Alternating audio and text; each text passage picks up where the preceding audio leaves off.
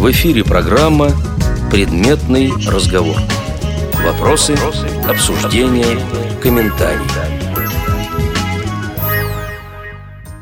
Здравствуйте, уважаемые радиослушатели. У микрофона автора ведущая программы «Предметный разговор» Ирина Зарубина. А в гостях у меня в импровизированной студии «Радио ВОЗ» на молодежном форуме в городе Волгоград председатель Центральной местной организации Всероссийского общества слепых город Красноярск Степан Кузнецов. Здравствуйте. И руководитель декоративно-прикладного кружка этой местной организации Светлана Ануфриенко. Здравствуйте. А традиционно гости моей программы начинают с того, что немного рассказываем о себе. Ну и давайте начнем с девушки. Светлана, вам слово. Я являюсь руководителем декоративно-прикладного кружка этой организации. То бишь учу незрячих людей вязать на спицах. Ну а до того, как вы пришли работать э, в местную организацию, как складывалась ваша судьба? Вы знаете, складывалось по-разному. Родилась я не в самом Красноярске, я родилась в Тасеевском районе. Это за 400 километров от Красноярска. Поначалу училась в Абаканской средней школе номер 21, но потом из-за болезни меня забрали и перевели на надомное обучение. Где-то лет с шести, если даже не раньше, председатель Канской местной организации Федор Денисович Демчин приезжал к нам в поселок и курировал меня. Он же нам рассказал и об Абаканской средней школе. И потом, когда меня уже с их помощью перевели на надомное обучение, то бишь они помогли и с учебниками, и с прибором, и с грифелем, со всем. С 14 лет я являюсь членом Всероссийского общества слепых. То есть с этих пор и вот по нынешний 2015 год я член Всероссийского общества слепых. А что касается занятий, занималась понемногу всем. И художественная самодеятельность, и как бы просто рукоделие, когда ну, не работала. Книги, музыка. То бишь я человек довольно разносторонний. Мне нравится абсолютно все. А вязать кто научил? Изначально меня научила вязать бабушка, но началось все гораздо раньше, чем она меня взялась учить этому делу. Когда в начале 90-х я уже стала более осмысленно подходить ко всему, мне уже начали выписывать журналы. Тогда это еще был советский школьник. И там появились уроки «Учитесь вязать».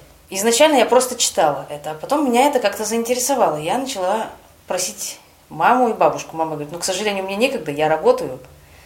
Попроси бабушку. Один раз попробовали, второй раз попробовали, не получалось. Но, как говорится, терпение и труд все перетрут.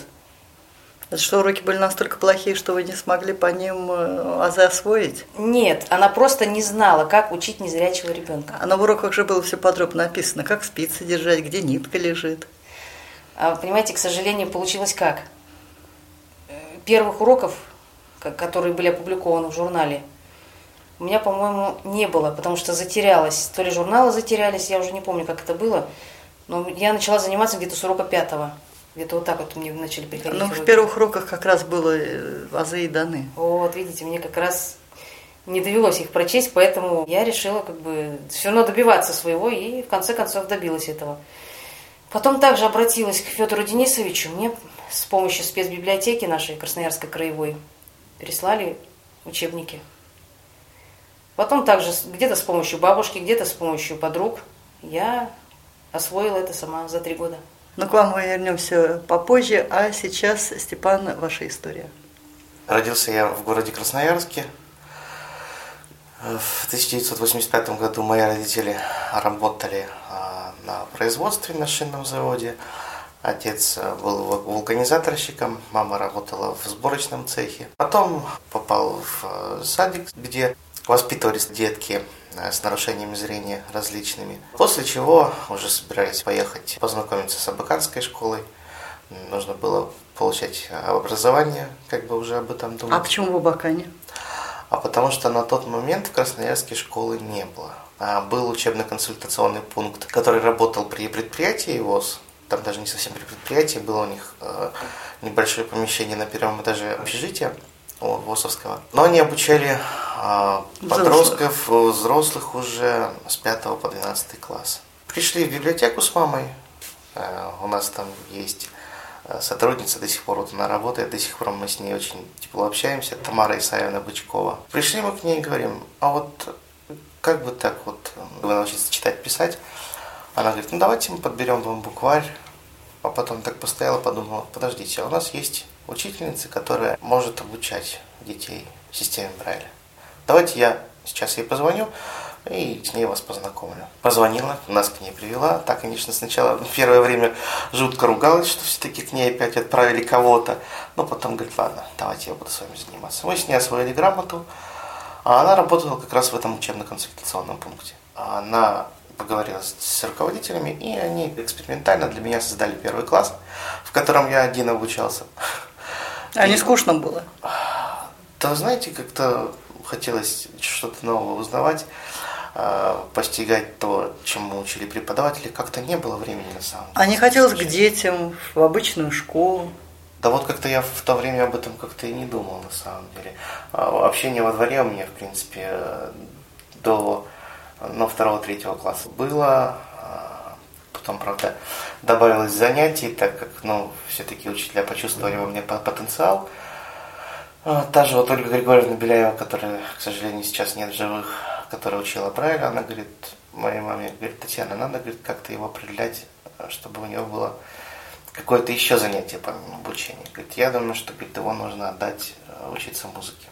А к тому моменту хором предприятия руководил а, ветеран войны, инвалид войны Иван Степанович Головкин. С ним нас познакомили, он взял меня в свой кружок, он немножечко учил а, и взрослых, и подростков также игре на баяне. Ну и начали мы с ним заниматься. Потом, а, когда мы почувствовали, что ну, у Ивана Степановича немножечко уже сложно стало с нами работать, ну и кружок – это кружок, а, моя мама посчитала, что нужно официально закрепить мое образование. Мы узнали как раз на одном из юбилейных мероприятий о том, что Иван Степанович работал долгое время в э, музыкальной школе, и то, что там работают его ученики. И Нина Григорьевна Зайцева, а, тогда руководитель ДК ВОЗ, посоветовал нам обратиться в эту, в эту музыкальную школу. Мы туда обратились, взяли меня экспериментально. Они тоже с незрячими детьми никогда не работали, но поняли, что знаю я, в принципе, нотную грамоту более-менее. Ну и взялись меня обучать. Да, кстати, за то время, пока я учился, наша школа все-таки стала краевой начали появляться детки. Я с девятого класса у меня появилась одноклассница. Сначала одна, потом другая. Но класс нас как-то наш не разросся до там, пяти-восьми человек. Но три человека это уже общение. Да, действительно, какое-то общение, какое-то разнообразие. Одновременно я закончил эту другую школу. А в музыкальной школе общались с детьми? Да, конечно, общались. Мы пересекались и на групповых занятиях. Это сольфеджио, муз-литература, а, хоровой класс, а, до того момента, как у меня, скажем так, не стал ломаться голос, посещал я эти занятия. Единственное, от чего меня освободили, так это от общего фортепиано. Хотя я немножечко сейчас уже об этом жалею, поскольку надо было все-таки начинать заниматься немножечко раньше. Ну и получается уже, когда краевая школа наша стала набирать э, ребяток, э, с ними тоже было, в общем-то, общение. Правда, на, на двор, на знакомых во дворе уже времени не оставалось. Летом проводил время на даче постоянно практически. Все лето, как уезжал на каникулы в начале июня, так только в середине августа в город возвращался. Там, естественно, дачные работы, как и все а, зрячие детки. Он помогал родителям в огороде, что-то сажали, копали грядки, а, пропалывали. Ну, то есть, как бы родители меня старались э, воспитывать как зрячего ребенка. В этом сейчас уже, конечно, со стороны вижу как плюсы, так и минусы, в общем-то, некоторые, но такой выбор сделали мои родители, что сейчас уже как бы его обсуждать и осуждать. Уже не переделаешь. Да, уже не переделаешь. Школу я закончил. Конечно, были у меня попытки с музыкой завязать. Не совсем, я считал это дело любимым, скажем так. Но как-то выбрать профессию не получилось другую. И я почему-то подумал, ну, плюс еще была как бы детская мечта как-то работать со звуком, где-то, может быть, вроде вещания мечталось. И я подумал, что без музыкального образования мне будет сложно во все это включиться. Когда еще меня учил Иван Степанович, он говорил мне о том, что в Курске есть музыкальное училище, которое обучает инвалидов по зрению. И вот в 2002 году а, мы с мамой взяли билет и поехали туда поступать. Поступил я без проблем, она меня там оставила. А не страшно было оставаться? Все-таки мальчик домашний, тепличный. Было необычно, я бы так скажу. Страшно не было на самом деле. Не было, конечно, такой вот бравады, что типа, а вот я остался один, сейчас все смогу. Нет, такого не было, конечно. А, но было необычно, скорее всего.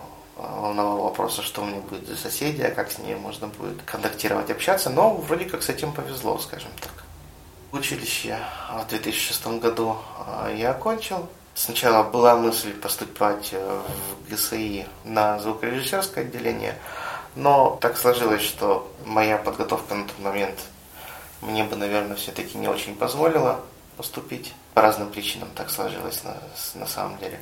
Поэтому решил вернуться домой в Красноярск, найти работу, чем-то, в общем-то, полезным заниматься. Не надеялся, честно говоря, работать дальше по музыке. Думаю, ну, наверное, чем-то другим попробую заняться. Может быть, какое-то еще другое образование получу.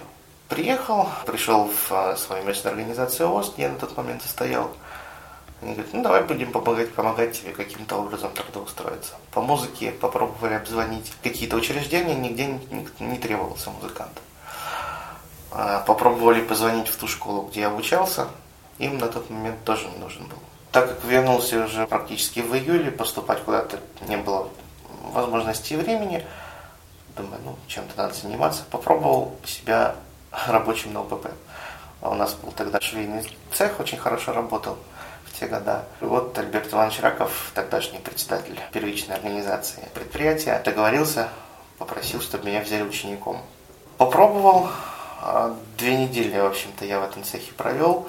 Понял, что все-таки тоже как бы не совсем дело мое. Не получается себе Э, Рабочий. рабочего швейного цеха, может быть, чем-то другим бы занимался, может быть, и получилось бы, но, по крайней мере, ровных швов не получалось. Ну и как-то я решил, думаю, нет, надо все-таки как-то заниматься уже тем, на, на что обучался.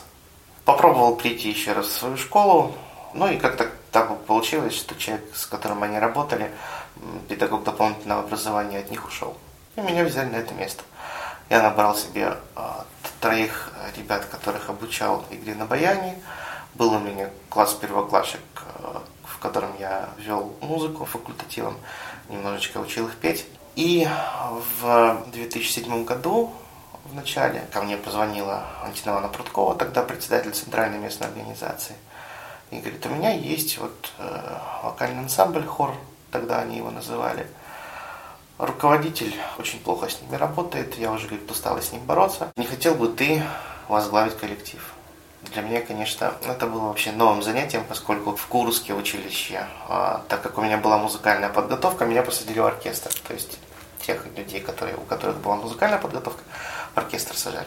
А тех, у кого не было, сажали в хор. С 2007 года возглавил вокальный ансамбль, потом начал активно принимать участие в мероприятиях э, ВОЗ, краевой организации, местной организации. В команду КИСИ вошел. Ну и потом от Валентина поступило предложение стать ее заместителем а, и пройти курс обучения в институте Реакомп.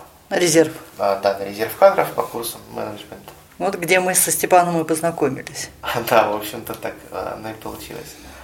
Курс прошел в 2011 году, попал на третий последний этап. Мы выступали с докладом рассказывали о мероприятиях, которые проводили за тот период, со второго по третий этап, можно так сказать. У нас была акция для детей онкологически больных, то есть мы привезли наших незрячих детей и были э, дети онкологического диспансера. И так случилось, что в 2012 году председателя тогда Красноярской региональной организации Владимира Васильевича Сипкина э, выдвинули до должности вице-президента Э, Всероссийское общество слепых.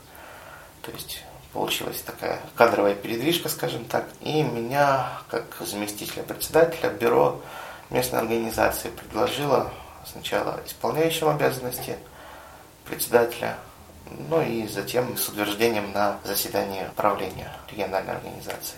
Да, кстати, забыл упомянуть о том, что членом правления региональной организации я стал в 2011 году, когда как раз переизбирался Владимир Васильевич Ситкин. Ну хорошо, у нас девушка совсем загрустила. А вы когда влились в ряды активистов организации? Где-то года с 2002 потому что мы же изначально жили в поселке в Тасеевском районе. Потом, когда начались лихие 90-е, мама вроде бы сначала думала, ну как, куда, что, где. Но потом в конце 90-х уже совсем жизнь стала невыносимой в поселке. Мы решили все-таки переехать в Красноярск. Ну и с помощью также Федора Денисовича, он сразу, когда приезжал к нам, сказал, как только вы переедете, сразу же дайте знать, и я переправлю карточку в район. Где будете жить, туда и переправлю. С 2000 года мы переехали в Красноярск, и где-то в конце 2001 года, просто пока устроились, пока обосновались в городе, мы дали запрос в Канск, чтобы они перевели документы сюда, в Красноярск. И, естественно, так как мы жили в советском районе города Красноярска, я попала в центральную организацию, которую возглавляла Валентина Ивановна Прудкова. Сами понимаете, домашнее обучение – это, конечно, хорошо, но мне все-таки хотелось учиться дальше. Я обратилась с этим к председателю. Валентина Ивановна, ну, как, вы, как вы считаете, можно как-то что-то где-то сделать? Она говорит, знаешь, у нас есть интернат. Я попробую пообщаться с директором, попробую как-то тебе помочь. Но, к сожалению, ей не удалось ничего сделать. Единственное, что она сделала, это познакомила меня с нашими активистами, том числе с Верой Алексеевной Терешиной, которая сама человек незрячий, но ей это абсолютно жить не мешает. Она довольно до сих пор, ей уже более 70 лет, она в хоре поет в краевой организации. То есть она, когда пришла ко мне, чему тебя можно научить? Начала задавать вопросы. Ну, посмотрела, что Брайль я как бы знаю. Ну, Чему, говорит, я тебя еще научу? Пожалуйста, приходи, я тебе помогу по домоводству, если какие-то проблемы нужны. Мы дружим с этой семьей уже на протяжении 15 лет. И научила многому? Ну да, и прежде всего она научила жизненной позиции. Мама, она же как? Всего боялась. Как незрячий ребенок будет, она как спокойно на это отреагировала. Галина Николаевна, не надо бояться. Не надо бояться жизни. Что есть, то есть. А вот представьте говорит, себе ситуацию. Не станет вас. Что будет с ней? Давайте говорит, приводите в организацию, в актив. В 2003 году сначала просто посещала мероприятия новогодние вечера. Ко мне прикрепили группу Орга. Она меня оповещала о всех мероприятиях, которые проводились.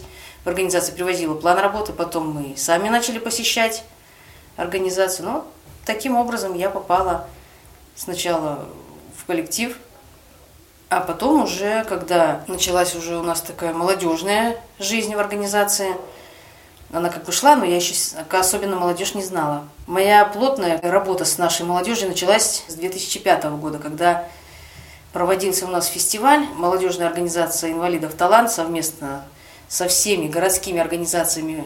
Там были и ВОЗ, и ВАИ, и ВОК. Они провели мероприятие на природе, палаточный городок. Фестиваль назывался «Зажги звезду над озером». И меня наш молодежный группорг тогда, Софья Петровна, оформила заявочку, мы поехали. Мама тут уже начала успокаиваться потихоньку, как сейчас помню этот случай. У меня была небольшая температура, то ли воды у нас горячей не было, как следует уже не помню, как произошло. Я немного приболела. Я говорю, мам, я, наверное, на фестиваль не смогу ехать. Она говорит, «Ну, сегодня что? Я говорю, понедельник. Так, фестиваль в пятницу, ничего страшного, поедем.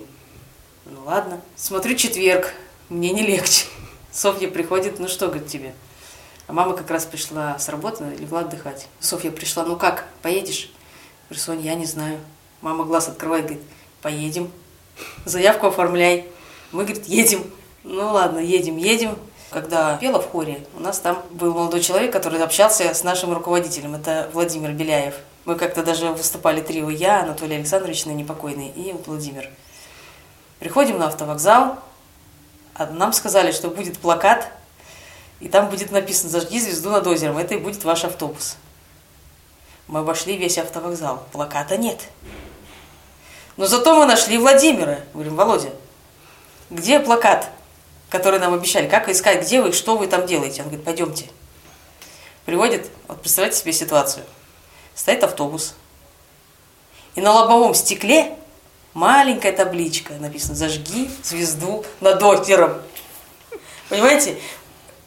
Мы как стояли с этими сумками, там же и в палатке же все, и продукты же с собой, правда, там кормили, все это было, но все равно своего чего-нибудь хочется вечерами. Попить водички там или еще что-то там. Ну, были продукты. Прямо в автобусе перезнакомились с молодежью, а до этого еще Софья меня сводила. Так как мне нужен был аккомпаниатор, она свела меня с Артемом Толстобровым. Были и фонограммы, но я предпочла все-таки выступить под живой аккомпанемент, потому что как-то привычнее. Вот с этого момента и началась у меня активная работа с нашей молодежью. А потом получилось так, что у нас в организации появляется молодой руководитель, то бишь Степан, который взял как бы коллектив под свою так называемую ответственность. Но согласитесь, молодая, наверное, была я и, по-моему, староста нашего коллектива Галина Ивановна Ворошилова. Остальные Старше нас где-то вдвое, а то и втрое. Ну, понятно, что мы потянулись больше молодежь друг к другу. Когда Степан пришел в организацию, он стал заместителем Валентины Ивановны. Он возглавил реабилитационную комиссию местной организации. Ну и предложил мне стать членом реабилитационной комиссии. Я вошла. Там руководитель и еще двое нас было. Я и Софья Петровна. Да? И вот сначала начали с реабилитации. У нас Валентина Ивановна всегда хотела организовать ставочки, чтобы все-таки у организации были единички. Изначально планировали клуб и ставки дали. Все было, но обстоятельства сложились так, что у нас осталось всего две ставки вместо четырех. Остальные две ставки отдали по районным организациям. У нас четыре местных организации – и получилось 4 ставки. Так как в одной организации ставка была, у нас в Ленинском районе, и Октябрьский, и Свердловский получили по ставке. И у нас осталось две. Вот у нас работает руководитель интеллектуального кружка, эрудит, Веретенников Максим. И в тот момент работал Степан с коллективом. Ну а когда он пошел на повышение, люди обратились за помощью, что ну, необходим был кружок, Появились и молодые девочки, заинтересовались тем, что происходит. Мы хотим учиться вязать. Мы хотим вот это что развивать, потому что у нас постоянно в организации проходят выставки «Тепло добрых рук». Нам хочется этого всего. Мы договорились с муниципальным бюджетным учреждением культуры. У нас в городе существует централизованная клубная система. Сокращенно МБУК ЦКС. Мы поговорили, и меня устроили на полставки руководителем ДПИ, то есть декоративно-прикладное искусство, ну, называют как кружок. Кружок декоративно-прикладного да, искусства. Да, вот мы его еще потом вместе с нашим директором, куратором назвали кружок волшебные петли. То есть в отчетах он у нас идет как кружок волшебные петли. И много у вас участников этого кружка? Всего 10 человек. А возрастная категория какая? От 25 до 70. А не трудно учить людей намного старше себя? А вы знаете, нет. Потому что некоторые люди, которые особенно старшие, они уже довольно хорошо это делают. Им просто вот нужно, понимаете, им нужен кружок, где они могли бы сесть и обменяться опытом. Узоры посмотреть. Узоры посмотреть. Вот что им нужно. Они вот подходят, что будем делать? Например, я говорю, предлагаю вам связать там то-то, то-то, то-то. Они приходят со своей пряжей, я показываю, что есть, какие рисунки. Где-то они что-то между собой делятся. Они, понимаете, им надо общение, большей части общения. Вот единственное, есть у меня девочка, которая вообще за эти полтора года она вязать вообще не умела. Вот это с нуля начала у меня девочка. Остальные уже спицы в руках держат. То есть они вот под таким углом, что нам это интересно, нам надо именно вот собраться вместе. Понятно, что кворума постоянного не получается. У меня идет график два раза в неделю. Ну, мы просто созваниваемся. И когда есть свободное время, я просто приезжаю в организацию, они приезжают. Бывает, совпадает так, что идут заседания бюро. А так как они тоже все активисты, они подходят. Там вот, я сегодня хочу шарф там мужа сделать или еще что-то. Мне надо вот рисунок, пожалуйста берем учебник или просто интернет и находим все, что необходимо. Мы вернемся снова в нашу импровизированную студию в городе Волгоград после небольшой паузы. В эфире программа «Предметный разговор». Вопросы, обсуждения, комментарии. Напоминаю, что сегодня у меня в гостях Степан Кузнецов и Светлана Ануфриенко, город Красноярск. Ну а теперь давайте подробнее поговорим о работе вашей местной организации. Вы люди молодые. Не трудно ли молодым работать с людьми намного старше себя? В принципе, наверное, не трудно, поскольку люди, а, в основном активисты, они неплохо идут на контакт, поскольку раньше они, в принципе, тоже и на своих рабочих местах, и в организации с молодежью взаимодействовали. Конечно, все люди разные, есть нюансы в общении разные, и плюс воспитание и проблемы немножечко разные, и жизнь их прошлое приучила немножечко их к другим порядкам и принципам. Нам удается найти компромисс и нормально общаться. То есть особых трудностей нет. Бывают индивидуумы, которые могут но это от возраста не зависит. Бывают нет, молодые, нет, что да, такие проблемы молодые, создадут. Да. да, проблемы создадут такие, что ой-ой. То есть нет, трудностей особых нет. А насколько сложно взаимодействовать э, с представителями э, исполнительной власти, законодательной власти? Вот приходит молодой руководитель. Принимают нормально или все-таки свысока? А здесь у нас э, получилось интересно, на самом деле. Ну, как бы свысока я пока сильно такого не заметил, но есть разница, допустим. У нас, получается, мы территориально находимся на территории центрального района. И как-то так сложилось, что в большей степени мы лучше и качественнее взаимодействуем, а, допустим, на примере управления социальной защиты, лучше с нами взаимодействует центральный район. Советский, может быть, за счет того, что он территориально побольше, может быть, за счет того, что мы от него все-таки немножечко отдалены, но немножко все-таки попрохладнее отношения. Я бы не сказал, что они совсем нам не помогают или там плохо к нам относятся, но чувствуется разница на самом деле. А в чем она? Ну, во внимательном, допустим, отношении. Вот э, есть простой пример. Недавно мы отмечали, как и все местные организации, 90-летие с дня образования Всероссийского общества слепых – и, соответственно, проводили юбилейное мероприятие. На наше мероприятие даже пришла сама руководитель управления социальной защиты населения Центрального района города Красноярска. А вот э, от Советского района представитель вроде бы ехал, ехал, но так и не доехал до нас. Плюс, э, допустим, обеспечение, конечно, э, управление социальной защитой нам всегда помогает. Выделяют коробочки конфет на мероприятия, посвященные 8 марта, Дню пожилого человека, Дню инвалида, 9 э, мая. Вот разница действительно ощущается. В количестве, может быть, даже вот того, что выделяет. Одно из главных нареканий к работе местных организаций, что работа в основном сводится к организации чаепитий, посиделок и в основном все-таки это работа, ориентированная на людей старшего возраста. А вот в вашей организации немножко по-другому. Вот в чем эта разница и как вам удалось переориентировать работу э, и на молодежь в том числе?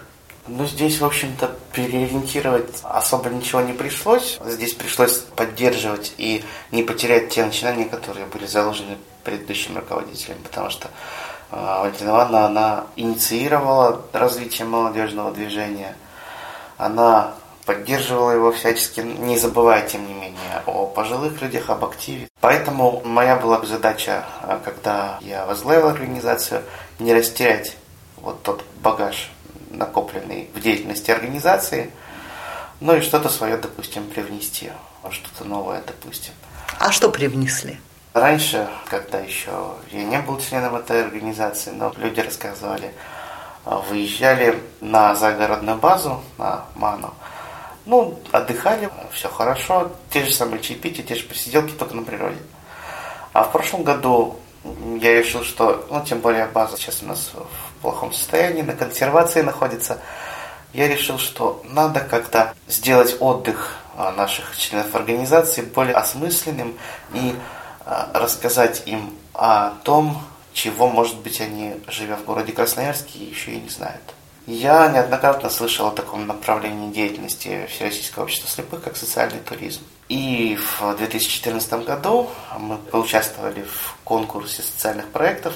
У нас городское управление социальной защиты объявляет такой конкурс э, на выделение субсидий некоммерческим организациям, не являющимся государственными. Организации пишут проектные заявки, они их рассматривают и выделяют определенные э, средства на проведение мероприятий. Ну, такая практика есть почти во всех регионах России. Да, мы поучаствовали, выиграли в этом конкурсе, нам небольшие денежки выделили, и мы организовали экскурсионную поездку по городу Красноярску, и так как в прошлом году был а, юбилей со дня рождения русского писателя, нашего земляка Виктора Петровича Астафьева, мы проехали по местам жизни и деятельности Виктора Петровича.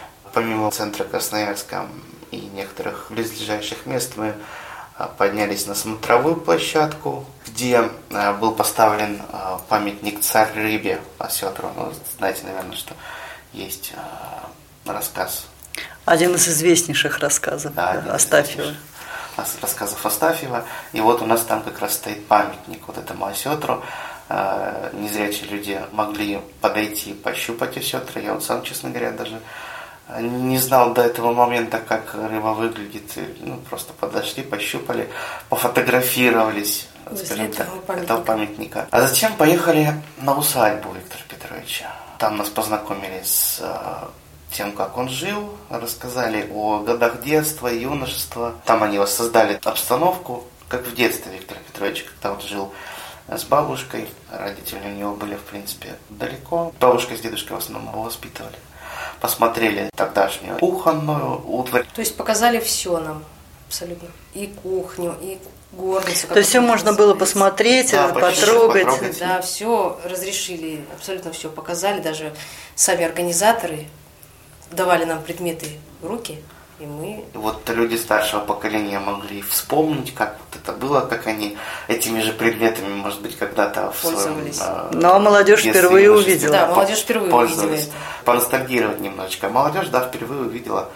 А, что такое что прялка? такое, допустим, прялка или утюг, который греют на русской печке, или угли, в которые, в общем-то, засыпают. Очень нам повезло с экскурсоводом, она очень большой знаток. Но мало быть знатоком, надо еще уметь показать инвалидам по зрению. Да, они очень хорошо с этим справились.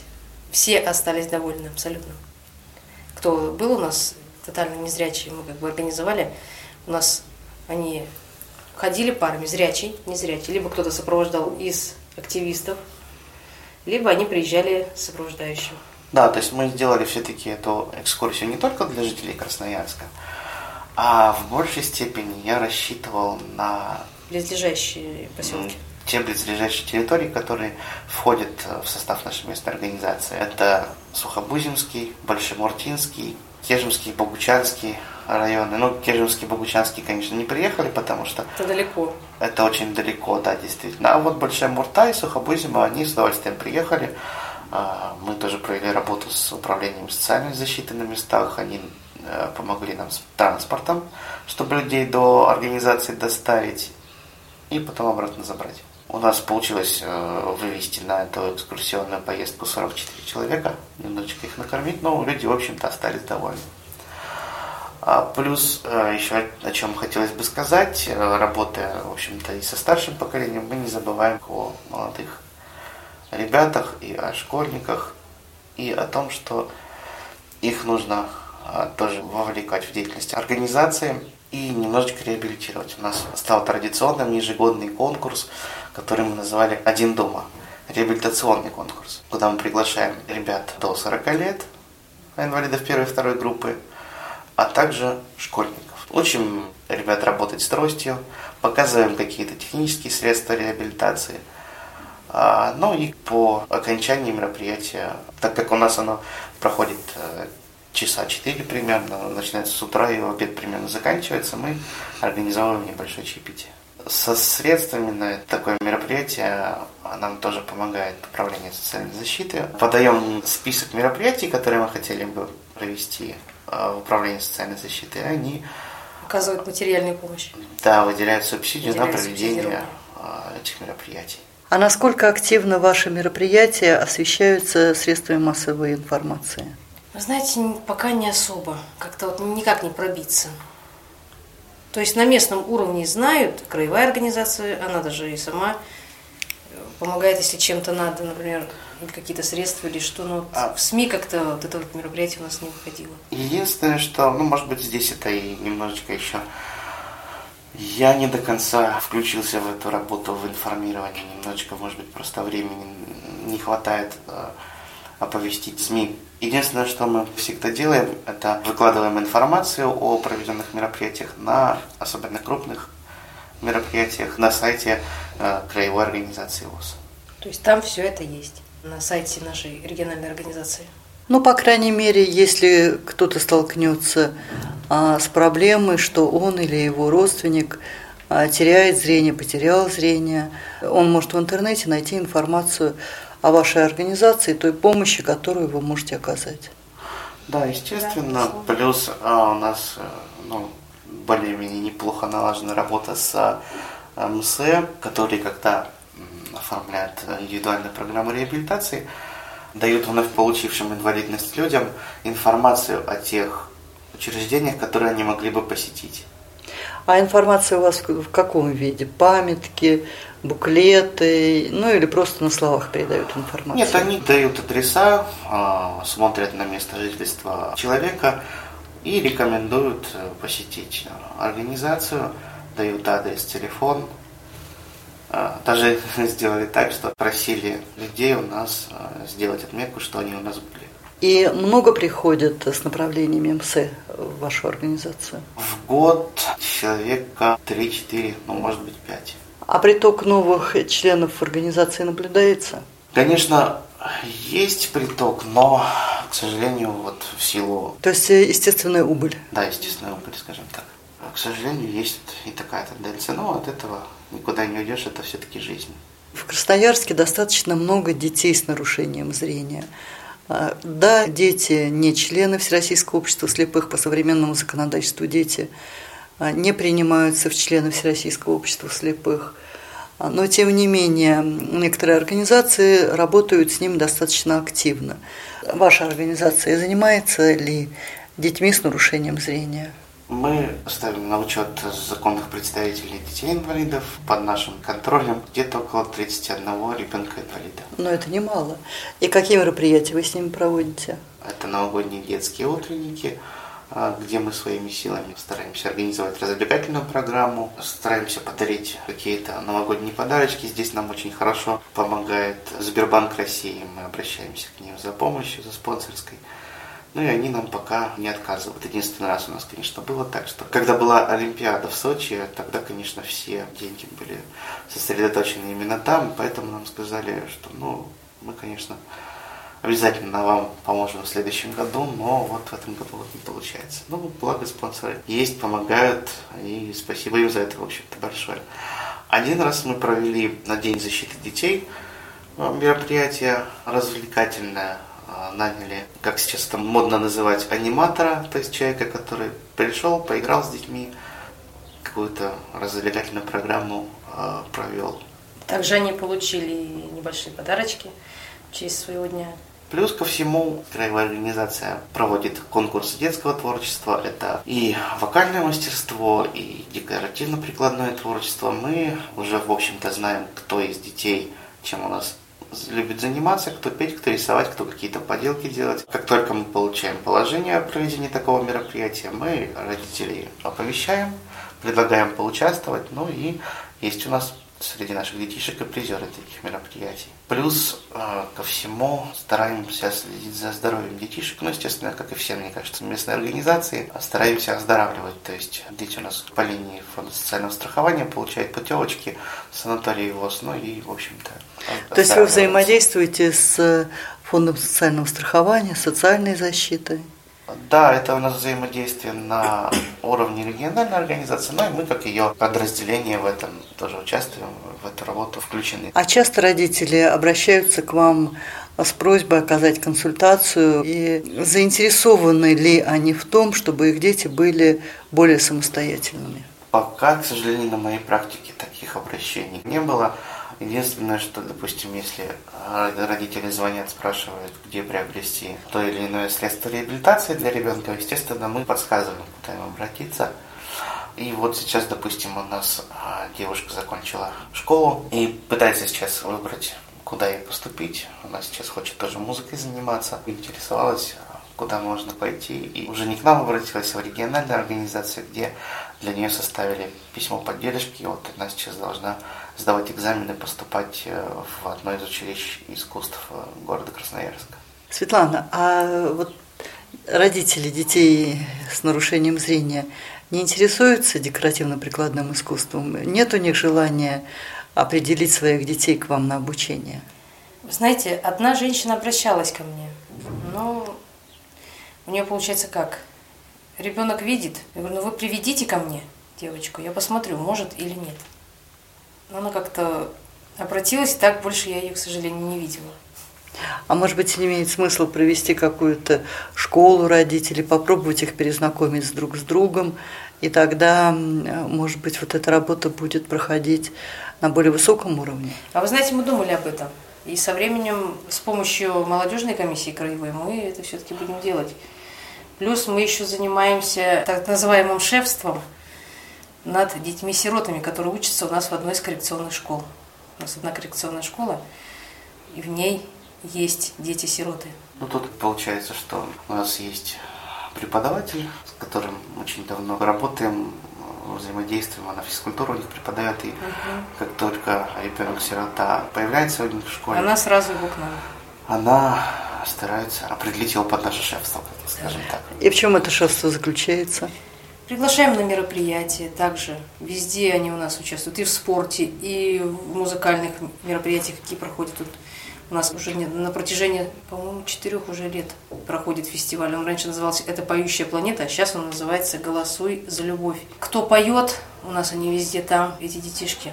У нас вот Наталья Ладик, Вадим Казаков, они недавно были в Москве на фестивале. То есть много людей, таких, которые творческие, они даже сами интересуются. Наталья Ефимовна, что происходит? Понимаете, какие дети уже постарше, они сами уже даже интересуются и тянутся к этому. Ну, мы со своей стороны оказываем всяческую помощь. Плюс да, стараемся не отталкивать. Не отталкиваем их никогда. Мы уже шутим на эту тему. Наши ребятишки. Это уже как бы раз нет родителей, наши. В последнее время все больше и больше внимания уделяется работе с молодежью. И нередко от людей старшего возраста слышишь, что в результате на них, на их возрастную категорию все меньше и меньше а, внимания обращают председатели, особенно молодые председатели. Вот сталкиваетесь ли вы в вашей местной организации с такой проблемой? Нет, такой проблемы все-таки у нас а, нет. Мы пытаемся соблюсти баланс в взаимоотношениях, пытаемся объединить эти две возрастные группы в одном каком-то деле, занятии. Причем я эту работу начал до того, как возглавил организацию. А я просто пришел в э, коллектив вокальный, я посмотрел хор, хор, пожилые люди. И как-то думаю, нет, надо все-таки подумать о зрителе. О зрителе не только возрастном, но и, может быть, молодому кому-то что-то понравится. Я узнал, что есть молодые ребята, э, творческие, поющие. Я говорю, ребят, давайте мы все-таки будем разнообразить наши концерты. И вот именно с концертов вот это вот взаимодействие поколений мы постарались усилить. Теперь уже у нас люди, приходящие на мероприятия, всегда спрашивают, а будет ли Володя, будет ли Артем, будет ли э, Света, допустим. Если кто-то из них по каким-то причинам не может, то люди расстраиваются. То есть им самим уже хочется посмотреть на э, новых артистов, на молодые кадры. Зрители я понимаю. А нет ли ревности в самом коллективе? Бывает. Бывает ревность. Но не у всех, конечно. Бывают индивидуальные случаи. Был у нас такой э, человечек, который говорил, да зачем нам нужна эта молодежь? Да мы сами можем дать целый концерт. Я всегда в этом случае говорил, ну давайте подумаем. Представьте, мы собрали один концерт из вас одного человека. Что нам скажет зритель? Если тем более мы его не подготовили, потому что будет сольный концерт. Поставьте себя на место зрителя. Вот вы пришли на концерт, и слушаете одно, другое, и вас это вот, ну, заинтересовывать перестает. А тут появляется разнообразие, где-то, допустим, песня, где-то вышел кто-то молодой станцевал, а где-то мы, допустим, привлекли студентов Академии музыки и театра, вот последний раз на 9 мая, мы очень дружим с преподавателем Академии музыки и театра. Она сама, бывает, приходит, играет что-то на наших мероприятиях. А тут э, я с ней созвонился, говорю, Татьяна Петровна, давайте вы кого-нибудь к нам приведете. И она к нам привела такой замечательный дуэт парней двух, один с громовочкой, и дуэтом они какую-то русскую народную песню так спели, что просто их зал не хотел пускать. Но я, наверное, опять скатился вот в эту социокультурную работу, потому что она как-то мне ближе, наверное. У нас есть еще и ветераны, и инвалиды войны. У нас на учете два таких человека. Иван Степанович Головкин и Анатолий Нарциссович Романчук, которому в августе этого года исполняется 90 лет. И вот мы совместно, и мы, наша местная организация, может быть, даже будем привлекать молодежную комиссию, Совет ветеранов краевой организации нашей. И будет спецбиблиотека наша во главе с Павлом Юрьевичем Пермяковым. То есть мы будем готовить юбилейное мероприятие, посвященное этому человеку, потому что это не просто человек. Это человек-эпоха. Да, это человек-эпоха. Анатолий Нарциссович более 30 лет возглавлял Красноярскую краевую организацию. При нем построились, э, в общем-то, все наши предприятия. И это и в Красноярске, и в городе Канске, и в других городах. Общежития, то есть дома для незрячих были построены. Здание глазного центра в городе Красноярске э, тоже за счет денежных средств ВОЗ было построено. А, поэтому мимо деятельности этого человека мы решили, что пройти нельзя, и хотим в честь его организовать творческий вечер, тем более, что он сам а, прошел школу военно слепших музыкантов, сам музыкант и в самодеятельности немножечко работал. Поэтому после дня рождения сделаем для него творческий вечер. То есть, насколько я знаю, не без его участия у нас появилась и спецбиблиотека. Ну да, и в том числе, конечно, он очень много сделал для... Для того, чтобы все это функционировало. Для незрячих для края. незрячих края. На самом деле человек эпоха. И в завершении нашей передачи я хотела, чтобы вы вот какой вопрос осветили. Вам все-таки 30 лет. Это вы и по возрасту, и по стажу молодой. Вот какие у вас проблемы? Главная проблема. Именно проблема, связанная э, с тем, что вы молоды. Ну, на первых порах это, конечно, проблема с наработкой, ну, все-таки как такового авторитета, потому что они меня все-таки знали как работника организации, где-то, ну, где-то своего парня, скажем так. Но стараюсь слишком в этом не переучаствовать. Ну и плюс конечно, область применения знаний новая. Соответственно, каждый день нужно что-то новое изучать, какую-то новую информацию добывать, чтобы что-то новое людям предложить. Ну, большое спасибо, Светлана, Степан, за такую содержательную беседу. До свидания. До свидания. В эфире была программа «Предметный разговор». Запись этой передачи осуществляется на молодежном форуме в городе Волгоград. Передачу подготовила и провела Ирина Зарубина, звукорежиссер Иван Черенев.